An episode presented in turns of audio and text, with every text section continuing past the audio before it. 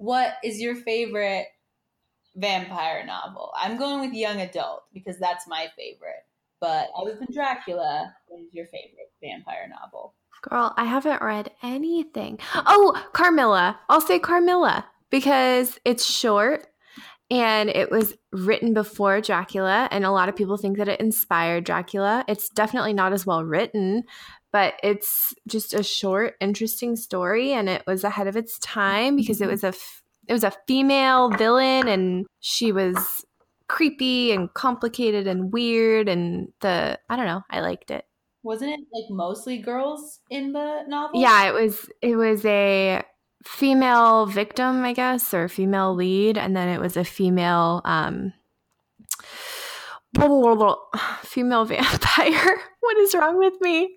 Carmilla, right?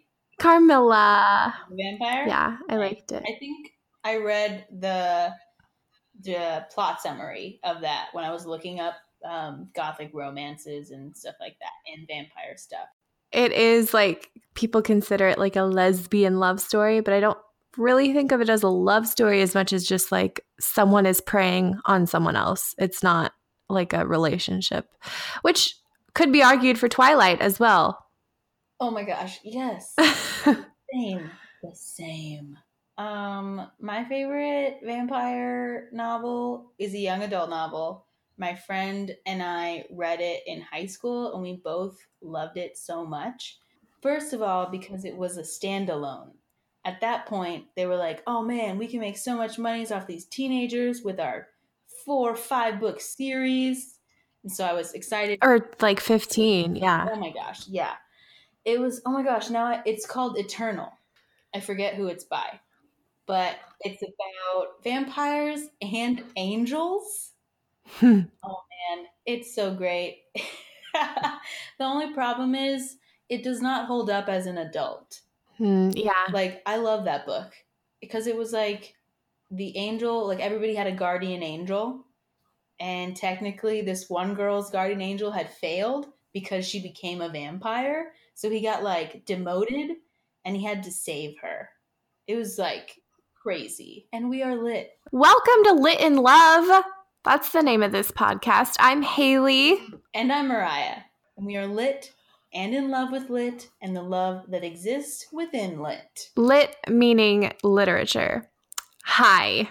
we like books and we have our BAs in English, so we are totally qualified to give our opinions on couples in the books you know and love. So today we will talk about Dracula by Bram or Bram Stoker.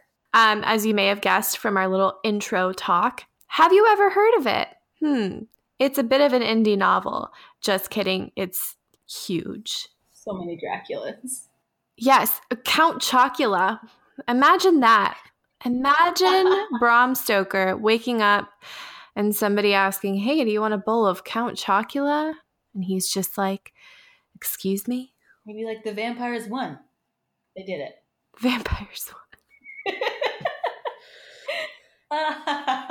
so, the writer of this novel, Bram Stoker, is Irish, which I was excited to learn, and he was born around the time that Wuthering Heights and Jane Eyre was uh, written or published, which is cool and connects us to our later or our previous episodes. And yes. in his lifetime, he was better known as the personal assistant of actor Sir Henry Irving, who he really liked, and business manager of the Lyceum Theatre in London, which Irving owned Thank you, Wikipedia, for these great facts. Yay. I gotta say, I did rely on Wikipedia for this episode because life got a hold of me this week.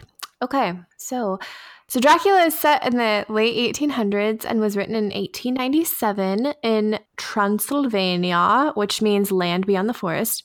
Transylvania is in modern day Romania in Eastern Europe, and it borders on the southern Carpathian Mountains. So, this book is another book. I don't know why my voice went up in the Gothic genre, continuing our Gothic streak into our third episode. So, this book is written in letters and diary entries. So, it's considered an epistolary novel. Um, that just means that it's written in letters. I don't know why it has such a fancy name. So, to review, um, from our past episodes, Gothic fiction is very heightened in emotion. It's heightened in scenery. It has supernatural elements. It has the grotesque intertwining with the romantic. The characters are often in unfamiliar terrain. They're on edge. They're scared. They're horrified. They're creeped out. In this case, there's haunting creatures stalking them. There's death lurking around every corner. There's themes of sex, consumption, sin, and darkness. This book is very, very in that niche. It's very gothic and it's very dark. There's a lot more death Yes. in this book than there was in Jane Eyre or Wuthering Heights. Yes. I mean, there. I don't even know if that's true because a lot. I feel like a lot of people died in those books, but it was just kind of like, well, that's life. Like that's just how life was back then. But in this case, it's like they didn't have to die. I guess, yeah, like unnecessary death. Yeah. So murder. Guess who just got murdered? Okay. just like Brooklyn Nine-Nine, this book is kind of a big deal in general. yeah.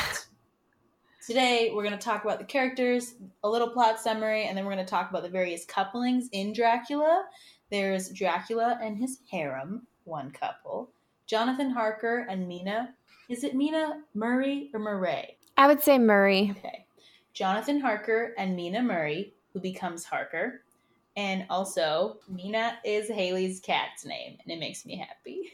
Literally, we named our dog Lizzie Bennett from Pride and Prejudice, and we named our cat Mina Harker from this book. Pet goals. Yes. And then the last couple is like a love square, I guess. Be love square with uh, Lucy, Arthur, Quincy, and Dr. John Seward. So, interjection. Something that has always bothered me about the phrase love triangle is that it implies that the lines are all connected when really it should be like a love, just love caret. You know, the caret that you use like in punctuation, like when you're correcting someone's grammar and adding a word.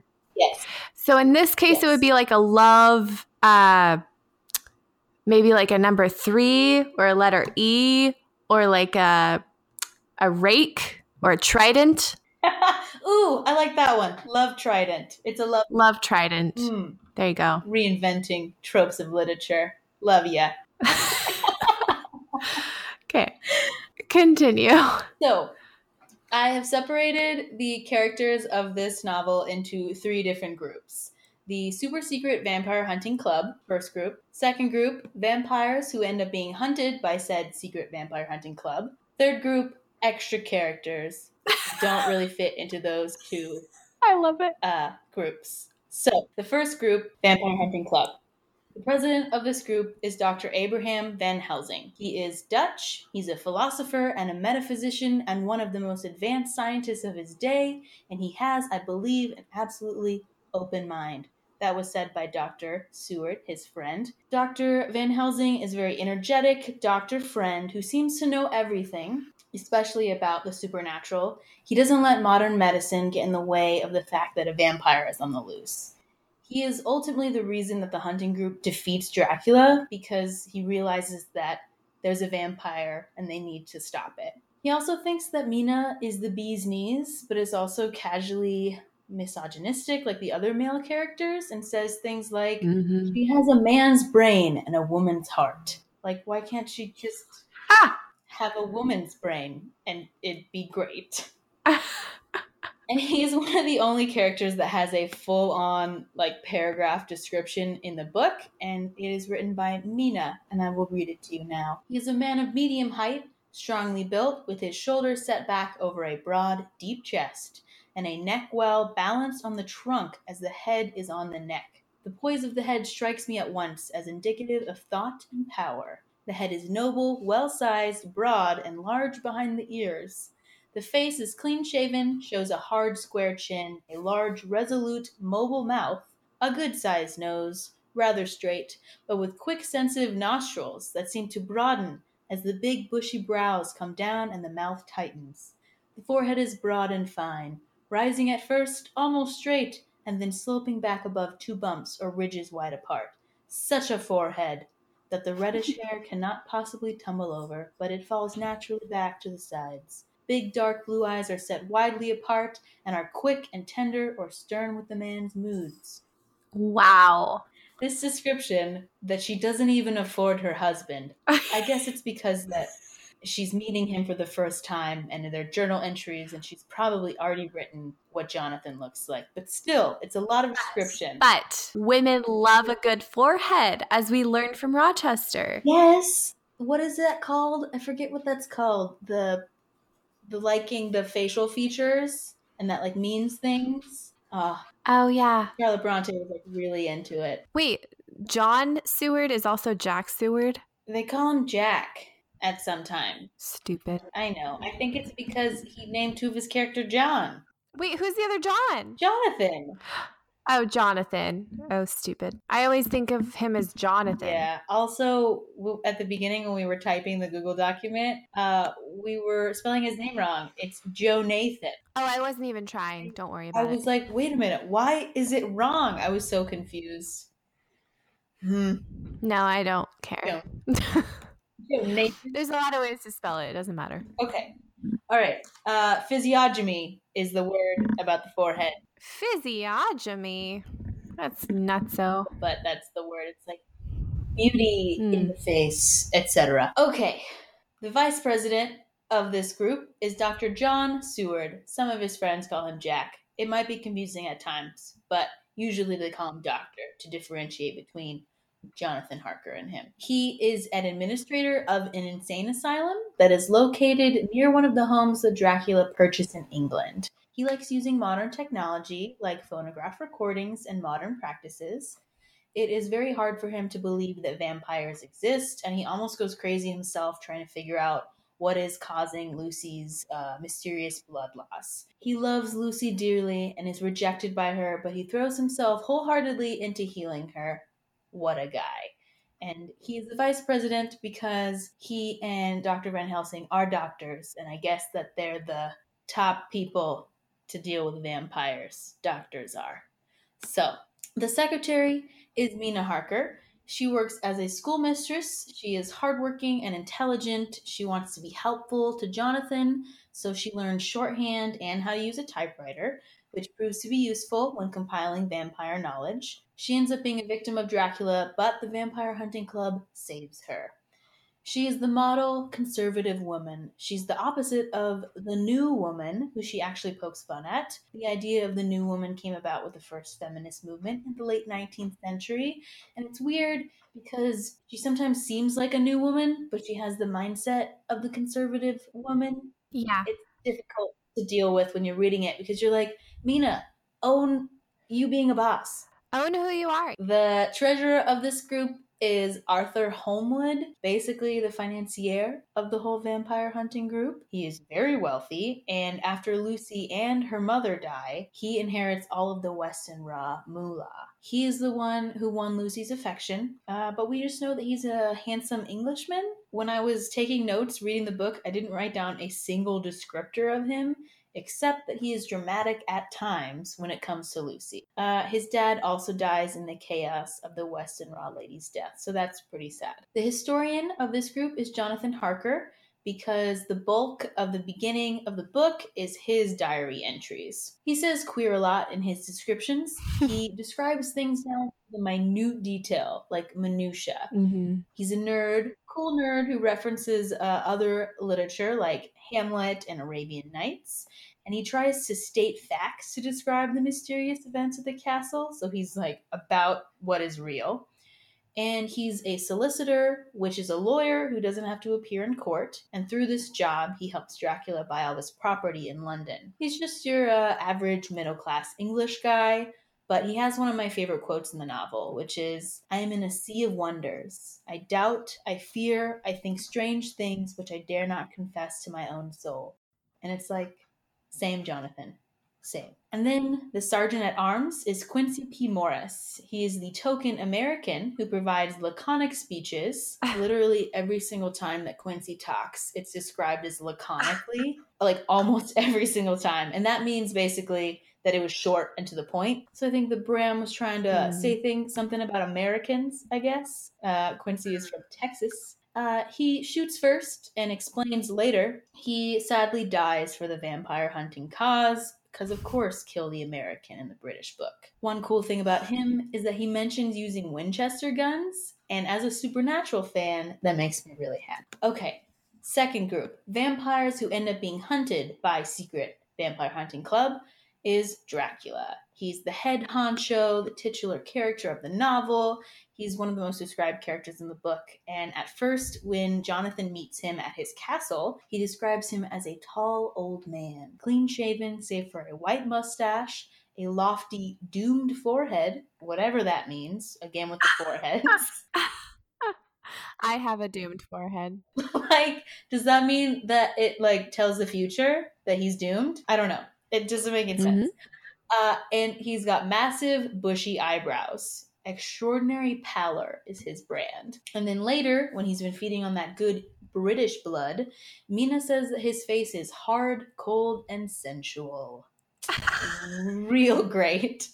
Uh, he's all of a sudden younger with darker hair. He can also assume the form of an animal, control the weather, and he is stronger than 20 men, which Van Helsing says repeatedly. Sure. Van Helsing also says he has a child brain because his knowledge is gained like a long time ago, and that never made any sense to me. I was like, Van Helsing, you're just being a Dutch doctor, I guess, right now. Um, because it took a lot to catch him. All these people, a lot of chasing, and a lot of money. Um, but, anyways, he's dramatic and he uh, says things like, I love the shade and the shadow and will be alone with my thoughts if I may.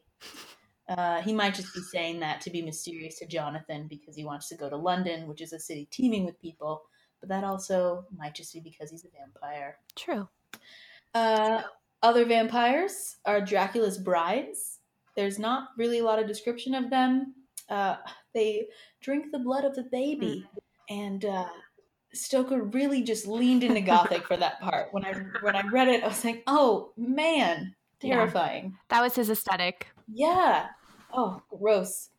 They also seem to never leave the castle, and they help imprison Jonathan when Dracula leaves. And Jonathan describes them as voluptuous and the weird. Oh, that whole scene, the voluptuous thing where they like imprison him and they're all like leaning in and they're about to like drink his blood. I don't talk about this in my plot summary, so I'm just going to talk about it now. Okay. But like, so the part where they're voluptuous, they mm-hmm. imprison him. They're about to drink his blood. There's this whole like tingling, like almost moment like will they or won't they? It's like they're about to kiss him or like it's going to be a sex scene and then it turns out like oh they're interrupted and dracula comes in and feeds them a baby or whatever it was.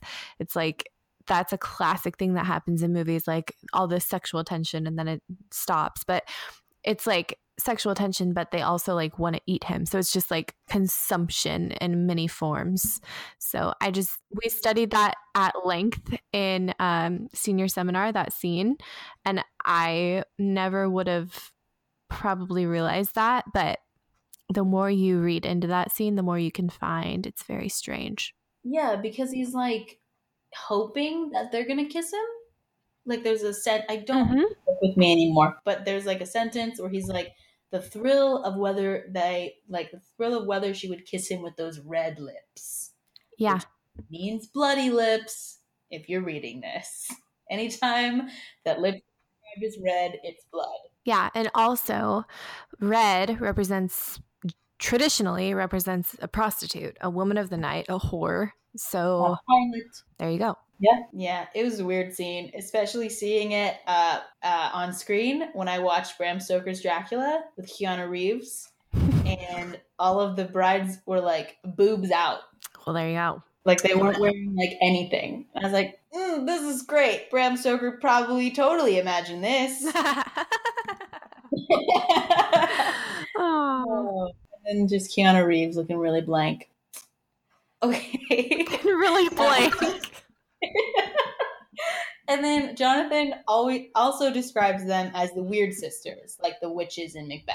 Mm-hmm. So love it. I love Macbeth. Oh, oh, it was in Tahoe this summer. Oh my gosh! Like the Tahoe Shakespeare Festival. Were you there, or do you just know that? Oh, I didn't get to go because my mom uh, thinks that's too sad and uh, depressing. Really? Oh we go to the Shakespeare Festival together, but I didn't want to oh. make her sit through it, and I didn't want to go by myself. Macbeth. Macbeth might be my favorite play. Really? It is just so good. And you could do it so many ways, but it's still that root connection between Lady Macbeth and Macbeth is so compelling. It's so good. Oh, I just love it. And then the Michael Fassbender version, I'm in love with it. Seen that So yet. good. I want to see it. Oh, we're watching it when you guys are here, hands down. Caitlin will be like, great. no choice. I'm sorry. Uh, but yeah, uh, Bram Stoker likes to reference like other writers and other um, influential pieces of literature. So that's cool. Good job, Mhm. Stoker. Uh, and then another vampire is Lucy Westenra. She was the resident damsel in distress of the secret vampire hunting club, but she became a vampire, so she had to be killed by the club. Um, she's beautiful and charming, and everyone loves her. Old people, children, men, women alike. She sleepwalk. Look, she sleepwalks before Dracula gets to England, which is like already a weird thing that's going Hmm. on. And she's Mina's best friend, and she also has to refuse two marriage proposals in the same day because three men who were like best friends proposed to her on the same day. And that always was weird to me because they didn't talk about proposing to her at all. Apparently not. Yeah. Of friends. And they just were like, you know what, I'm going to do it. I won't talk to anyone about it. Also, how are these three men friends? Yeah, I, I think that probably um, it's Arthur who like brings the group together because as a rich person, he's probably been to America. Right. And also, rich people have doctor friends. Yeah. So I think that he's like the integral part of that group. That would make sense. Yeah. Because I don't even know what Lucy's father did. He was dead before the book started. So, and then also it's sad because Lucy is killed by the three men that love her. Mhm. That's pretty depressing. It seems pretty Oh. symbolic. yeah, it's like we loved her, and we must. She must die. Um, and then the extra characters we have Renfield, who is a zoophagous. I don't know if that's uh, how you say that, but uh, zoophagous maniac in Dr. Seward's mental asylum. He's bes- he's obsessed with consuming life, so he eats flies and spiders, eventually birds, and possibly a cat. It's Mhm. very gross. He believes that blood is life, and he is somehow in cahoots with uh, Dracula because Dracula has promised to make him immortal. Uh, the question that I pose is was he always crazy and then Dracula took advantage of that crazy? Or did Dracula make him crazy? So, how did Dracula supposedly take advantage of that crazy? Like, what was he actually getting out of it telling him that he would make him immortal? Because he was like, He would just get a um, lackey, right? I guess he would just like um had somebody that was near I don't even know. I don't even know why Dracula needed him. right. He's just like a, he can't help it Well, the in connections because he's crazy. I mean, the devil's always collecting souls. guess. So, Yes. It's just like a weird like it was never fully explained in Bram Stoker's Dracula movie.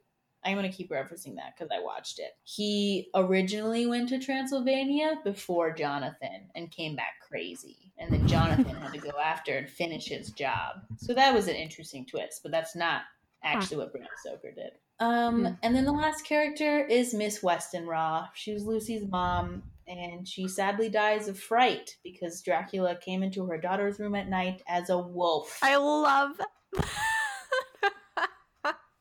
That's the best character description. She's Lucy's mom. That's all we know. She dies of fright because Dracula comes in as a wolf. Okay. That's a lot to process. also had a heart condition. So, Sure. you know, heart condition. It's just, yeah. yeah, Dracula came in as a wolf because he's dramatic, as I mentioned before. Oh, man. uh, those are all the characters. Um, Great. great, Love it. great groups. And am I remembering this correctly? Um, I believe that in Lucy's room they had like garlands of garlic up, and then the maid or the mom, it might have been the mom, like took them all down because they were like, "Oh, why is this garlic hanging everywhere?" and like took it down, and then Dracula comes in. So it was literally her fault because she's like, I I know why my daughter's not feeling good. It's so stuffy in there with all that garlic. Like, you- I love it. Who would put garlic there if it didn't need to be there? She, I don't know. poor Mrs. West. It's like I'm gonna make uh the office reference probably every episode, but it's like on the office when they had decorated for Halloween and then they come in and nothing is up anymore and they're like what happened to all the Halloween decorations? And then it shows the night before the janitor with the vacuum sucking down all the fake cobwebs that are clearly fake. Like they're so thick, there's no way that they're real, but he's sucking them down with the with the vacuum, just like do to do, doing my job. I get the cobwebs. I don't give a if. Yes. Basically, yeah. So that's how I think of her. Uh, but yeah, the maids didn't have names, and they almost did nothing. So, go maids. Right. Okay. Great. Okay, so I'll get into some plot points. So, a lot happens in this book and it's fairly long. I think mine is 281 pages. So, Really? I'm going to keep it pretty, yeah, Mine was four hundred. 400. Mine is fairly small print. Okay. Okay. I was like, what book did I read? so so um so i'm gonna keep it pretty simple and um, i'm also relying on some SparkNotes and old notes from my class and i did some scans of the book but it's not super fresh in my mind so but i did piece it together and some latent dusty memories came through. So I think I got this. So, as with our first book, Wuthering Heights, this book centers around a male traveler's point of view, at least in the beginning. So, Jonathan Harker is kind of, you could say, he's kind of the Lockwood of this book because it opens the book by writing about his travels through a village on the way to the castle, what will be Castle Dracula. I found out it doesn't really have a name, it's just kind of Castle Dracula. So he's going there because he's essentially the Count's real estate agent, although he's called a solicitor or a lawyer, and he's finalizing the transfer uh, blah, blah, blah, the transfer of a property in England to the Count. So people in the village keep muttering stuff to him, curses, and they have crucifixes and they have warnings against his travel plans. And I guess he's just like, that's weird, and he just continues on. So then He just like blatantly disregards all their warnings. Right. It, as in every horror movie. Yeah. Yeah. It's just like, "Ugh, that old lady told me I was going to die by a pitchfork. I'm going to. I'm going to go to the pitchfork farm anyway. It's a beautiful bed and breakfast. So, so he's finalizing the transfer of property in England to the Count. Uh, gets to Count Dracula's place. There's literally howling wolves acting as the soundtrack to his ascent to the castle, or you could say his descent into hell. So he meets the Count. And he notices that he's pale and thin, but not in a sexy Edward Cullen way. Um, Uh, if you don't think that Edward Cullen is sexy, it's all right because I don't either. I don't. I really don't. It's more I wrote that in sarcasm, don't worry. Um not glittery, guys. He's it's not the glitter that bothers me. It's the watching me sleep and the invasion of privacy and the fact that he wants to eat me. I'm saying me as if I'm like, you know, as Bella. Yeah. Uh, he's also like a hundred, right? Well, I mean, most, yeah, that's what you're getting with most vampires. For some reason, they're never fresh vampires that you're meeting. So, yeah. So, uh, Jonathan also at one point notes hairy palms on Count Dracula, which is possibly a reference to old wives' tales about masturbation because that's like very much connected in folklore. Um, so Dracula just kind of is this symbol of sexuality and the forbidden and sin and darkness and all that. So Mina, Jonathan's fiance, exchanges letters with her best friend Lucy Westenra back home. So Lucy is torn between between three suitors. There's an American cowboy, Quincy Morris, a psychiatrist, Dr. John Seward, and a rich boy, Arthur Holmwood. So Lucy actually really loves the attention from them, and she's open about that with Mina, and Mina is skeptical of her friend's enthusiasm for it. So Lucy becomes sick, and this part I was unclear about. Did Lucy visit the castle and then become sick? Uh, no. Her and Mina started like taking walks in the cemetery, and after that, her sleepwalking got really bad. And it's possibly because maybe Dracula was like hanging out in the cemetery and saw her and followed them back.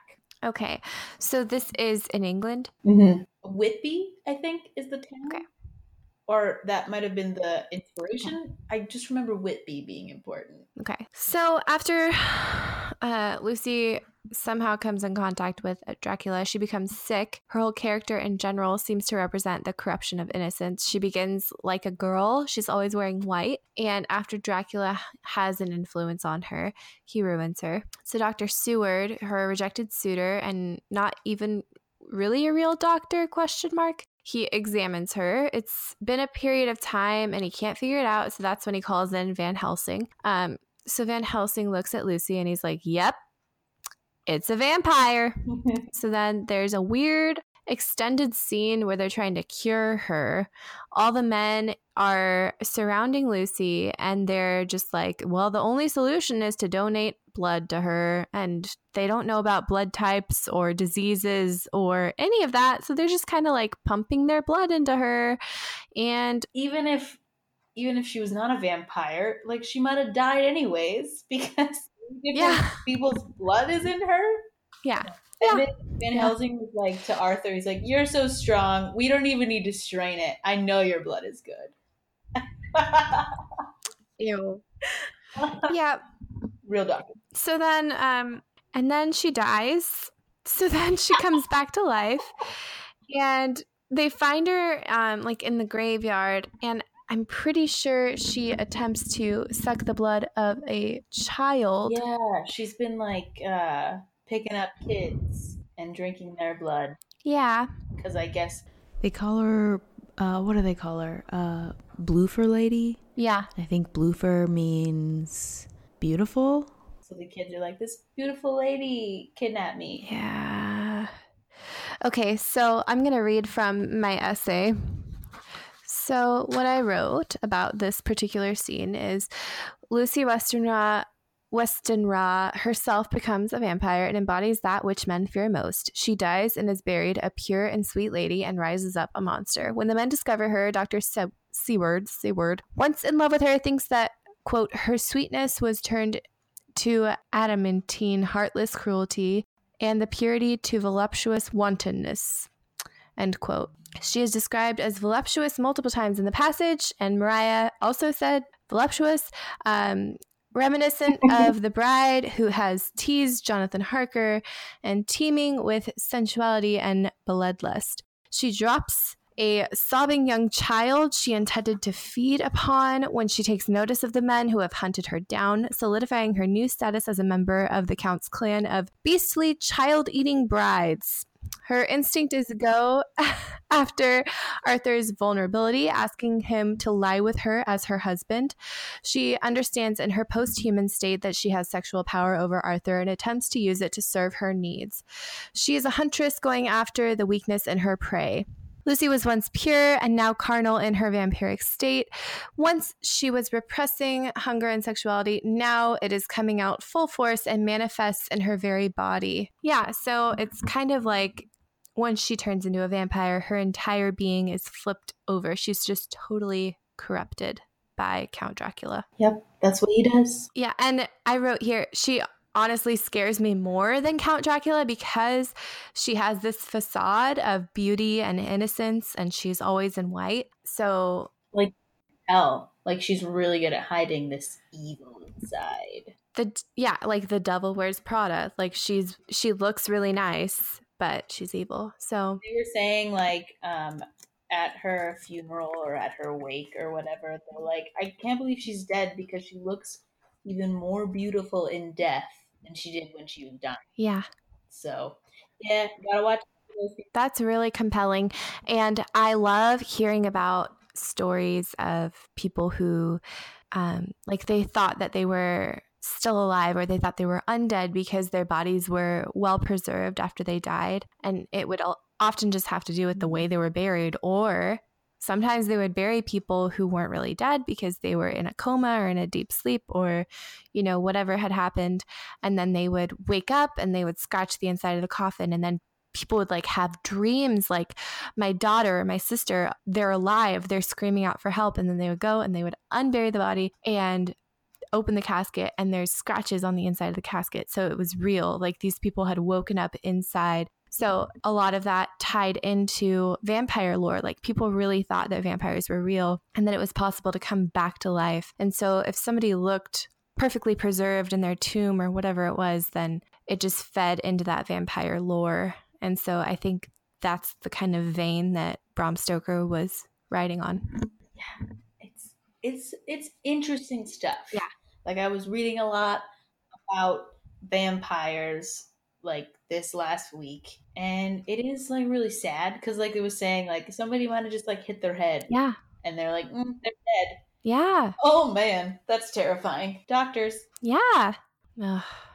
doctors back then were just like there's a demon inside you. Do some cocaine about it. Like that's yeah like that's a meme i'm pretty sure. Like just your only solution is to let some blood or put some blood in you or lay in bed or do some cocaine. Like that's all you got.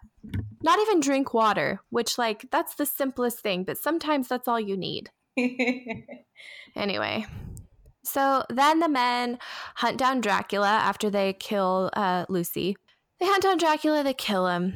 He turns to dust. Um, but they didn't kill him in the proper way that they had like explicitly described. Oh, wait, they didn't? Um, am I correct in that? I believe that they were like, we have to cut, we have to stab him with a stake, and then we have to cut off his head, and then we have to cut his body parts apart, and then we have to put them in separate caskets. And I don't think they did that. I think they stabbed him, and then he immediately turned into dust. I think maybe yeah, because I remember because when Quincy is dying, he like stabs him with his big knife.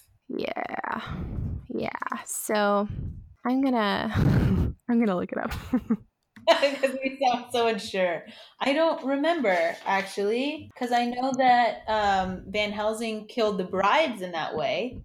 By himself, he killed three vampires. I don't understand why it takes so many people to kill the count if Van Helsing can just kill three vampires by himself. While is it becoming a vampire. Because he's a guy. I guess. Mm. He's an old guy? I don't know. Ooh, another thing I'll talk about while you're looking for that. Um, so Mina uh, is becoming a vampire because the Count has like given her his blood, and all through this, where they're chasing the Count, and she basically does that thing that all people say. They're like, if I get to be too dangerous, you have to kill me. Like she makes everybody promise it, but especially Jonathan. She's like, you got to do it. Like you have to promise me you're gonna do it I don't like that trope because it's like you're making the person that loves you the most do something that will haunt them for the rest of their lives. Yeah. Like why can't you just have some rando person like Quincy, like just have somebody else do it and like they're giving the person you love a gift. I don't understand why we yeah. have to be so dramatic about it. Okay, so I believe that you're correct and that there's there's a question on here. Does Dracula die in the book? Come on, Stoker. You're leaving us with all of these loose ends. Yeah, so it looks like just Quincy stabs him and then Jonathan slashes his throat. Oh, maybe they didn't cut his head all the way off. Slash his throat. I don't think they did. So uh, what I what I surmised is that Quincy stabbed him, Jonathan slashed his throat, and then they like put him in a casket and we're like, okay, done. Yeah. So basically, they didn't kill him in the proper way that they had very descript, like very, what's the word? Specifically, very specifically outlined. Mm-hmm. Um, and so it just it left room for a sequel. And I looked it up. There's actually a sequel a written sequel novel written by Bram's great grandnephew, Docker or Dacre Stoker. Hmm. It is called Dracula the Undead, and it's about all the characters from Dracula trying to move on and live their lives after tragedy and trauma. So, an interesting thing is that Mina, because she was bitten at one point by Dracula, he took some of her blood, she actually retains her youth and doesn't age. And Jonathan is trying to cope with that and all the weirdness of the first book. And he becomes an addict and like indulges in prostitutes and stuff like that. And then Dr. Seward tracks down the infamous Elizabeth Bathory. Do you know who that is? Okay, talk about it and then I'll talk about it. So, from what I recall, she was an Eastern European noblewoman or she was royalty and she was a real person who was rumored to have bathed in blood and she would torture and kill her female um, maids and handmaidens and whatever and just use their blood to keep herself young like the classic evil woman trope. But this is like a really famous one because it was so gory and the tales were so big about her. And specifically it was like she bathed in blood. So yeah.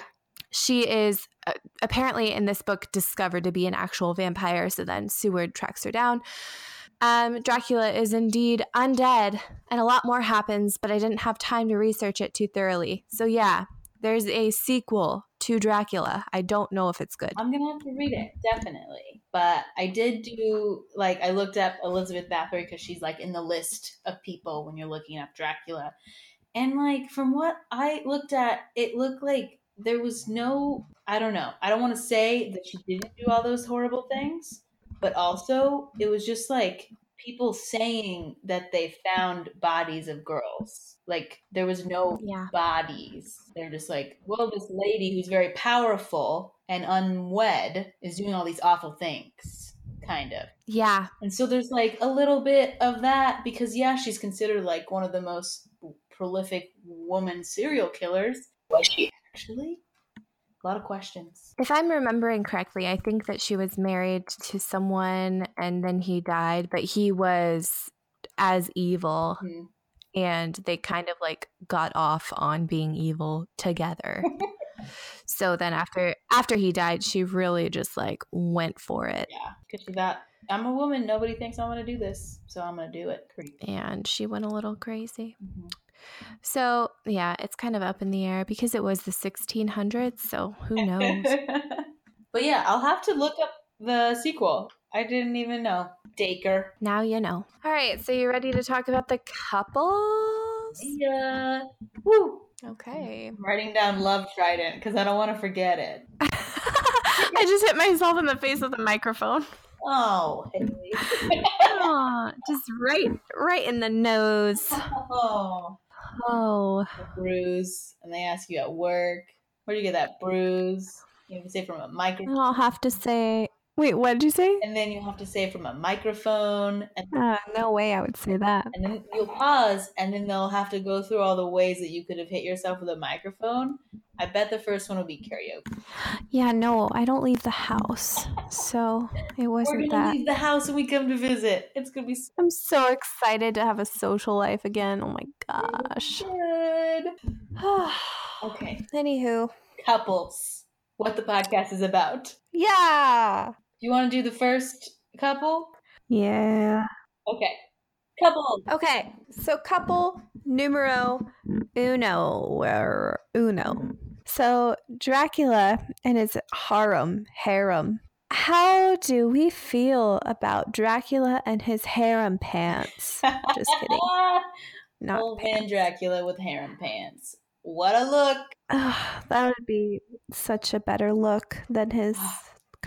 Um, I think that it's weird, obviously, uh, because it's probably some sort of Stockholm syndrome situation going on. Because he's probably I don't even know Yep. what time these women women are from. They, it doesn't say anything about them, just that they're in the castle and they never leave, and they rely on him for blood, which is Mhm. food and sustenance. So it's a weird captor relationship going on. It okay. So I realized that this was written in the late 1800s. But the first thing I thought of was the Manson family when I was trying to to, to think about the relationship between Manson, uh, Manson, Dracula and his harem. I thought of Charles Manson and the Manson family. Are you familiar? Yeah, because he like collected a bunch of teenagers, not teenagers, but like young people, and a lot of them were young women, right? Yes. Okay. Yes. And the whole baby imagery, like, again, I realize this was a hundred years before the Manson family, but they literally, these women literally killed a pregnant woman, Oh. therefore killing her baby. She was nine months pregnant. Oh no. And that is real life. That really happened. So um, an evil man can have that kind of power over a young, impressionable woman. Woman. So you know, it all boils down to like women traditionally, and I think I can safely say the majority of women do have a maternal instinct, and some women more than others, like everyone's different. But in that time, to read a book where women are killing and eating a baby Unspeakable. like just imagine the unspeakable unthinkable like just the shock and the horror so those women are so evil but you have to think that it's dracula's influence that has turned them into that he is a cult leader basically Yeah, he wants somebody. He wants to like make people like him because he's alone in this vampirism, basically in this castle. Absolutely And so the only other people that Jonathan sees in the castle are these three vampire women. So he's pretty lonely. hmm And so he's like created a little mini vampire army of himself. It's gross. yeah so uh, I think it. I think all of that. yeah yeah i don't think we even have to say it. i think anything I want the British Navy to uh, fire cannonballs repeatedly into that ship. Absolutely. And I do not want Jack Sparrow to ride that ship out of the the bottoms of the sea floor. I don't want it coming back up. I want it to stay down there like the Titanic. Yep. I need it to stay. Dead. we sink it with our word. Yeah. Absolutely. It's a uh, the tongue is a sword or something like that. The pen is a sword. The pen is mightier than the sword. Oh. That's the saying. oh, that's so good. Yes, the pen is mightier than the sword. There we go. Although we're not writing this, we're just talking, but Well, we did Whatever. write it before we spoke it. I didn't write that. I don't know. Thanks, Haley. oh my goodness. Second couple. Um, the second couple that we want to talk about is uh, Mina and Jonathan. Uh, the only couple that's married, technically, in the book. Um, Yeah. I wrote down they're uh, pretty vanilla. Yeah. They um, just like a middle aged, not middle aged. They're like middle class English couple. They don't really say "I love you" to each other. Um, They don't need to. not even when Jonathan is like afraid he won't make it back, like at the beginning. He's like, "Goodbye, all. Goodbye, friends." And Mina, like there, there's no like, "I love you, Mina, so much. I wish that I could say this to you." Not even in his journal is he writing. That's something that I really find fascinating is the lack of like love and like passion in actual marriages in that time period. Like, because I, I love that time period in general, but like I find it really sad. Like, whenever you read anything, the passion that people are writing about, it's not for their spouses, it's for people that they're pursuing, but it's it's like the pursuit was the only thing they could write about and then that was it and i don't know if it's changed that much because like i don't know it was almost like they were like business partnerships. yeah Like Jonathan is going to be a lawyer, and Mina is going to like learn how to assist him in that job. Mhm. So like a duo, which is good because they seem to get along. But yeah, there's no there's no passion, and it makes Dracula even more like enticing. hmm he's got this like weird passion vibe with him. So Yeah. It's so it's so fascinating because at that point they weren't making arranged marriages. They were choosing their suitors, right? But they were still very conscientious of status and class and the training that women had received, whether that was just to be a socialite like Lucy or to have a trade like Mina with the typewriting. It's yeah, it's all very Mhm. interesting. I want to study like all the history of marriage. that would be super interesting, Yeah. actually. We should do an episode about that because we're doing couples.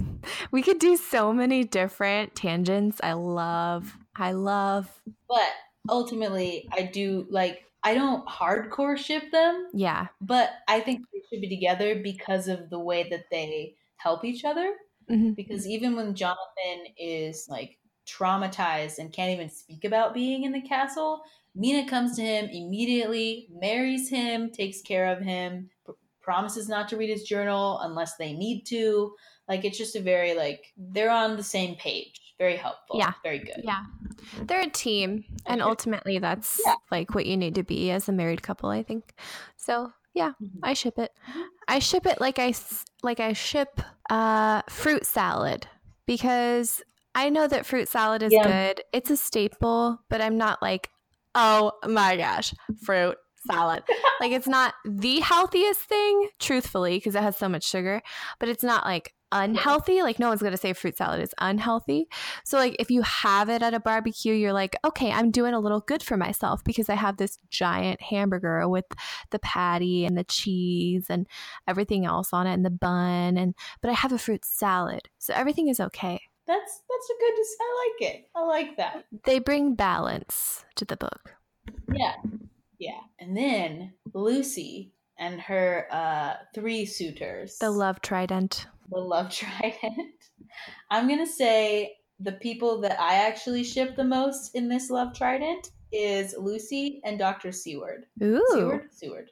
So because I don't know, I just don't hear uh Lucy talk about Arthur a lot other than that he's handsome And rich. and then he's very wealthy. Yeah. And so I think that Lucy and the doctor would be a good couple because he they're always talking about how they're such dear friends. hmm He's like they they would be interesting because she's from a different world and he's studying all these different people. Like I don't know. I feel like it would be an interesting couple and I ship that I think more than I ship Arthur and Lucy. Sure. But also, Dr. Seward is creepy. Really?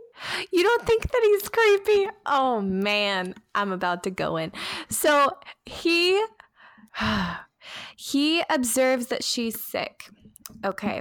And his solution as a psychiatrist, not as a blood doctor, is to donate blood. Okay. And he thinks the more blood, the better. Why not? Let's just pump it on into her. So they're all just pumping blood into her on his like recommendation. No, no, that's Dr. Van Helsing.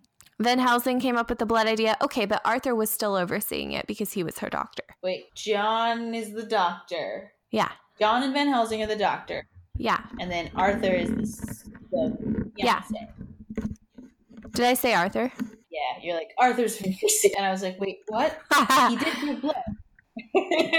no, okay, so so Dr. Seward is creepy. Although I kind of think that they're all creepy, and I think Lucy needs to be single for a while and figure herself out. I don't think that she needs any of these suitors. but the thing is, her mom's like about to die and she's alone. Mhm. She's like 20 years old. So she can't. Like she's gotta gotta lock it down. I Okay, so if she had to lock it down with somebody, who should she lock it down with? Why not Quincy? I'm going with the wild card, Quincy. See, I was like, not Seward because he's like a British guy, and if she wanted to go British, it'd be him. But Quincy is pretty cool, and she would get to go to America. She could go to Texas. I feel like she would love that. Like, cause she's a little more open and wild. Like, that would be her thing. And he's like, and like the thing is, like he's novelty, like he's different, and and he's like, I can't get the like movie Quincy out of my mind because he was very southern, and he was called her like sweet as a peach and stuff. So I just like think of that, and he's wearing one of those fringe jackets. No. he's just a sweetheart and he dies so Right. He's a tragic hero. So she dies. So they both die. So they if if if things had worked were so if things had worked out, then they're in heaven together now. yeah, exactly. Exactly. If Stoker wanted them to be together anyways because the other two guys get married. Mm. Nobody wallows in sadness and never marries. wait, really? No, yeah. Uh, Arthur and Seward marry other people. Well, here's me discovering Dracula for the first time. Um, like in that very like in paragraph, um, Mina and Jonathan have a son and they name him Quincy. Aww. That's life. And then the other two guys get married, and I don't even remember what happened to Van Helsing. He's off in Holland, that where Dutch people live. So Van Helsing summed it all up as he said, with our boy on his knee. So Van Helsing lived and is still friends with Mina and Jonathan. Quote, We want no proofs. We ask none to believe us. This boy will someday know what a brave and gallant woman his mother is. Already he knows her sweetness and loving care. Later on he will understand how some men so loved her that they did dare much for her sake. End quote. Van Helsing really liked Mina. Yeah. Like a lot. Jonathan better watch out. Well, she's cool. Um, she is the new woman, even though she didn't want to be. I think she is the new woman. The reluctant new woman. Mm, that's a good uh, album name. The reluctant new woman. Um, yeah, so like a specific quote because we talked about this earlier where she kind of references the new woman and kind of makes fun of it. it. That's how I interpret it. It wasn't explicit, but so before Lucy or Mina are bitten, they're um, reunited and they're enjoying their food. Um, but they're enjoying it in the way that like girls sometimes feel like they have to eat with like sheepish gusto. So kind of like, Mhm. oh, I I can't believe I ate this much food, like blah blah. Um, When really, So yeah, when really they're like, I'm gonna eat everything. Oh, did you say I'm so bad? Yeah. Have you seen that skit from? Oh, Yeah. so good. What What's her face? I can't think of her name. Amy Schumer. I'm so bad. Okay, listeners, you need to listen. You need to watch that video. It is so funny, but it ends really dark. Just so you know, It does. Like this. Well, no, this book doesn't end dark. It starts. it ends better. Yeah. Try to make a segue. Didn't work. you were saying. they're eating with sheepish gusto, um, making Mina think that they, quote, should have shocked the new woman with their appetites, end quote. So Mina plays on the idea of the new woman, which is a symbol of women's progress and independence, as kind of being hungry and self indulgent.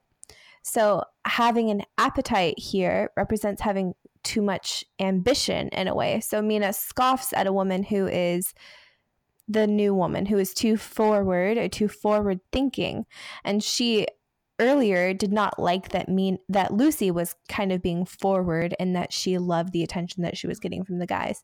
So when discussing in her journal her thoughts on the possibility of Arthur seeing Lucy as she sleeps, she thinks that the that quote the new woman writers will someday start an idea that men and women should be allowed to see each other asleep before proposing or accepting. But i suppose the new woman won't condescend in future to accept. She will do the proposing herself end quote. So mina doesn't like the idea of women being forward or being too pushy but i don't know so the ideal woman who she sees as having one suitor comes out unscathed by the evil advances um, of men. This in this case, it's Mina being unscathed by Dracula. Um, so apart from sexual appetite and aggression, female vampires are inherently and literally hungry for human blood. Blah blah blah. So Mina basically, like, she doesn't see herself as the new woman, although she does have independence and she is intelligent and she is able to help Jonathan with his ventures. I feel like you could make the argument, and I kind of did in that essay, that Stoker is saying that Lucy is the true new woman and she fails. So Lucy is kind of the more adventurous one. She's less ashamed, she's less conservative, she's more into uh, romance and you know, whatever, whatever. What she enjoys, indulging herself. And so then she embodies that as being a vampiress, as feeding her appetite, literally. Um, and we see how that turns out. It turns quite evil. So it turns her innocence on its head. And uh, so you could get into that, but I don't know. It's just kind of a side note. It is, I think that it is interesting though, because of course it is a man who's writing this book. And like, who is he to say that it has failed? You know, like the new woman. Like if Yeah. he's the new woman, it's like, well, you got freaked out by her and you killed her. There Yeah. was no like reasoning with her. There was no like if we're gonna argue for the vampire now, which I guess I'm doing. um, like they just killed her. Like they weren't trying to understand anything about vampires at that point. They're like, nope, dangerous, must be stopped, murder. So this book is a symbol for racism. Yeah, I guess. No, I don't know. You could argue so many things with Dracula, which is something that I love. Like you were reading earlier that Dracula is a symbol for the spreading of syphilis, right? Oh my gosh, yes. I'm sorry that that's funny, but it is to me. Um, it, like, it's like um, it's like was Dracula about post colonial colonialism? And then somebody else answered, and they're like, no, I'm pretty sure it was about syphilis, which was spreading at that time, and it was like a sexual disease, and so Yeah. by the way to like cure it because they didn't actually have a cure was to like pick a partner like Jonathan and Mina did and stay faithful to that person and Yeah. uh, and then you have a less chance of getting it but Dracula is going out with all these other ladies and so that's like he's spreading syphilis Yeah, well, he literally moves around with a legion of rats. And rats are forever a symbol of the Black Death, the Black Plague. So he himself is the is the disease. He's the symbol of the disease that is spreading. So uh yeah it is a it is it is a lot of different things we could talk about anything it's good I liked It's it It's all good. I Yes. like this book. It's not that I don't like Jane Eyre. We already know that I don't like Wuthering Heights, but I was more excited to read this because I hadn't read it before. So it was like new information, new researching. Because whenever I read a book that I like, I like to look up like the things in it. So this was like a good time. I Mhm. enjoyed it. And I enjoyed it when I read it two years ago. I enjoyed it very much. Um, yeah, it's quality, I would say. You know, my opinion matters so much after 200 years, 100 years, 100 plus years. oh, it does. All right. Yes. We think Yes. Dracula and his harem, we have different ideas on other couples.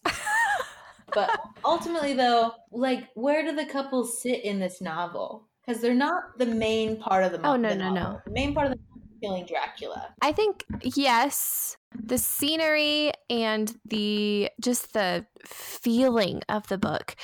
I just get this like creepy, cold, dark, like dirty feeling when I'm reading the book because of the way that the scenery is described and the way that people are reacting to stuff and it's just like it's all wrong. Like you kind of feel sick as you're reading it like when you get really into it. So the book has this whole theme and feeling around it that is like really hard to replicate, which I think is why there's been so many bad Dracula movies. yeah. So that's the main thing that I get out of the book when I read it. And then, like, the couples, like, any any romance really that there is they're just like little pockets of like normal life within this Mhm. weird gothic world that stoker has created Yeah, it's like they're trying to scramble together their own. Would this be a Victorian? Yeah, Victorian life, like normal society, out of this random world that they're being thrown into that is really not a part of that. So yeah, I think we should uh end it because blah. if you would like to get in touch, why? Just kidding. If you want to get in touch with us, please don't send us 50 boxes of dirt from your homeland. That is a reference to the book. I don't know if we covered that. Did we cover that? we didn't. Okay. Look it up, people. There are easier ways to get in touch with us. We have an Instagram. It's at Lit in Love Pod. And we have a Facebook page, Lit in Love Podcast. And we have a Facebook secret group. I don't think anyone's in it yet. Um, it's Secret Lit in Love. Also, subscribe to us. Um, eventually, we're not on iTunes yet, but when we are, please rate us. We clearly need it. Um, share us with your friends. Just, just blast it. So, thanks to everyone who's already followed our social media and reached out to us with support and reviews. It really means a lot to both of us. We've been putting work into this, and despite life things coming up and things getting crazy, we want to keep this going and keep it regular. So, we're small, we're independent, we need your support and your broadcasting. So, recommend us to your nerd friends and thank you so much for listening. Thank you. Bye.